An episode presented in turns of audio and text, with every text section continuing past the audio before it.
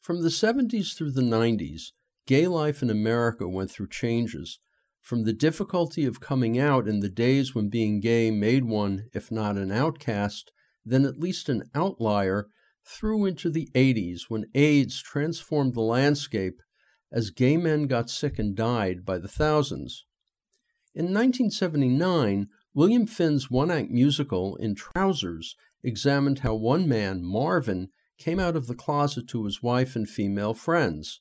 William Finn, with an assist from director James Lapine, followed it up two years later with March of the Falsettos, in which Marvin and his family deal with his new situation and his boyfriend.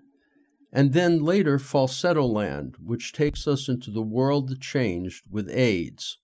In 1994, March of the Falsettos and Falsetto Land were combined into one show, Falsettos, which ran for 500 performances on Broadway and was revived in 2016 for Lincoln Center, and it's that revival which can now be seen at SHN's Golden Gate Theater through April 14th.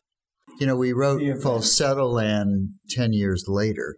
James Lapine, co creator of Falsettos, which he also directed.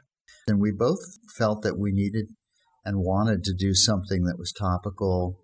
We said to one another, I wonder what these characters would be doing under these circumstances. William Finn, composer lyricist of falsettos.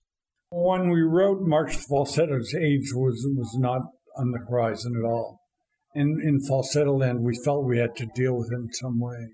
And you know, it's such a mammoth subject, and you feel you're going to trivialize it, so I was so frightened to do it. Opening night of the show in San Francisco was also opening night for the tour's new cast, and some of the singing was a little off. These issues have apparently been ironed out as the show continues to run. Nick Blaemire is a standout as Mendel the psychiatrist, and one of the high points of the show is Eden Espinosa as Marvin's wife Trina belting out the showstopper, I'm Breaking Down. For those who lived through the 70s and the AIDS era, falsettos, through tuneful song and movement, and highlighted by a brilliant set design of building blocks, serves as a reminder of what once was and how things have changed for the better since.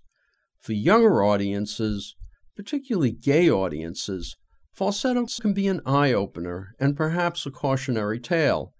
This is what it was like to come out, and this is what the start of AIDS looked like. And complacency today is not an option. Falsettos by William Finn and James Lapine plays at SHN's Golden Gate Theater through April 14th. For more information, you can go to shnsf.com.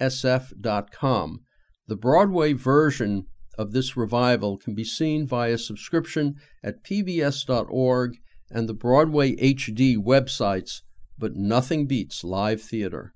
I'm Richard Wolinsky on Bay Area Theater for KPFA.